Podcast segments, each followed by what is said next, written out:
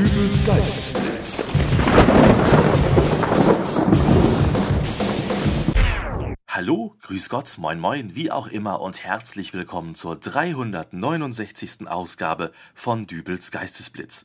Tja, nun ist es also passiert. Das Vereinigte Königreich hat gewählt und mit 51,9 Prozent Ja gesagt zum Brexit zum Austritt aus der Europäischen Union.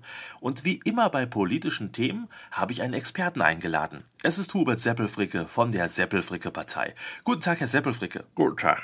Herr Seppelfricke, müssen wir uns nach dem Austritt des UK nun Gedanken darüber machen, dass der europäische Gedanke nur ein Wunschtraum war? Die Frage, die wir uns als erstes stellen müssen, ist die, für wen diese Situation jetzt hier schlimmer ist. Denn was hat der Brite schon für uns parat? Wir fahren da spontan mit der 5 Uhr Tee, die Monarchie und der Linksverkehr ein. Und da ich nun mal Kaffeetrinker bin, der letzte mehr oder weniger ernstzunehmende Adlige in Deutschland, der Herr Kaiser von der Hamburg-Mannheimer war und ich aus eigener Erfahrung bestätigen kann, dass Linksverkehr am Freitagnachmittag in der Innenstadt nur bedingt zu empfehlen ist, sehe ich dem Ganzen relativ entspannt entgegen. Ah ja, äh, aber wie schaut es umgekehrt aus? Meinen Sie, dass die Briten diese Entscheidung noch bereuen werden? Beim Blick in die Wahlstatistiken bei dieser Frage ist relativ interessant. Da gibt sich dann nämlich, dass die jüngeren Wähler verstärkt dafür waren, der Europäischen Union weiter anzugehören, während die älteren Wähler, gerade so die Generation 50, 60 plus, massiv für den Austritt waren.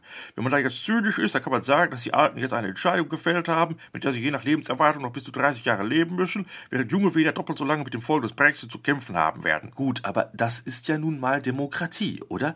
Ich meine, jede Stimme gilt gleich viel. Und das ist doch auch gut so, äh, oder? Sagen wir mal so, wenn ich in einem Mehrfamilienhaus zur Miete wohne, aus dem ich in drei Monaten auszuziehen gedenke, dann macht das keinen Sinn, auf der nächsten Mieterversammlung einen Aufruf zu starten, dass die Hausfassade rosa mit grünen Tupfen gestrichen werden soll. Ebenso wenig Sinn ergibt eben die Befragung einer 75-jährigen Seniorin zu Themen, die die europäische Politik der nächsten Jahrzehnte betreffen, so könnte man sagen, wenn man zynisch wäre. Wenn man zynisch wäre. Richtig. Äh, und? Sind Sie zynisch? Zynismus bringt uns ja alleine nicht weiter, aber wenn wir daraus eine Lehre ziehen können, dann doch die, dass Änderungen am Wahlrecht durchaus angebracht sind.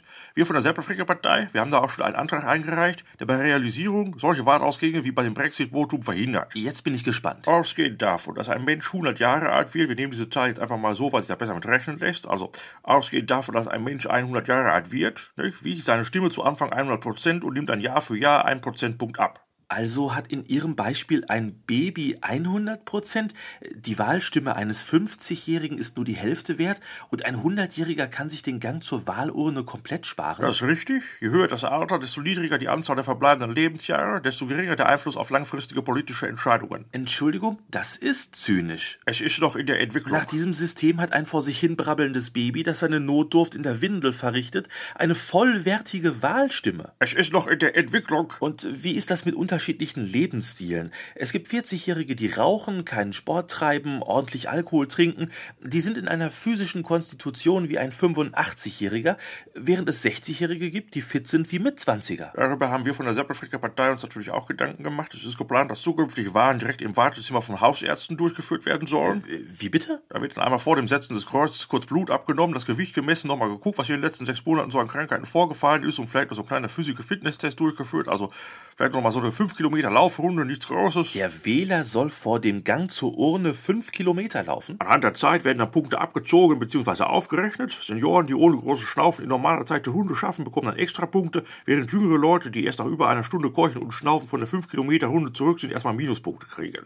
Gleiches gilt eben für die anderen Untersuchungen. Wenn da beim Bluttest und bei der Waage rauskommt, dass der Wähler seine Mahlzeiten zu Großteil in Fastfood-Läden konsumiert, gehen gleich 10% runter. Unfassbar aber doch nachvollziehbar. Raucher, Trinker, Fastfood-Esser, das sind ja alles Risikowähler, die erst wählen gehen, dann wegen Herzverfettung frühzeitig abtreten und am Ende das Ergebnis ihrer politischen Entscheidung einer alkoholfreien Jugend mit gedünsteten Blumenkohl hinterlassen. Sowas ist nicht hinnehmbar, die Seppelfricke Partei wird das nicht tolerieren und diese Brexit-Affäre sehen wir somit als politischen Auftrag und das wird jetzt umgesetzt. Ja, dann danke ich Ihnen für das Gespräch. Ich bin hier, ich habe Zeit, man kann über alles reden. Ja, und bei den Hörern bedanke ich mich fürs Zuhören. Bis zur nächsten Ausgabe von Dübels Geistesblitz. Alles Gute, euer Dübel und tschüss. Ähm, Herr Seppelfricke, äh, was machen Sie da noch? Äh, ich rechne hier gerade mal noch aus, wie viel Prozent Wahlrecht Sie so hätten. Haben Sie dich neulich erzählt, dass in Ihrem Auto die Kontrollleuchte für die Bremsen aufgeleuchtet hätte? Ja. Ist das schon behoben worden? Äh, nein, da bin ich noch nicht zugekommen. Minus 20 Prozent. Oh.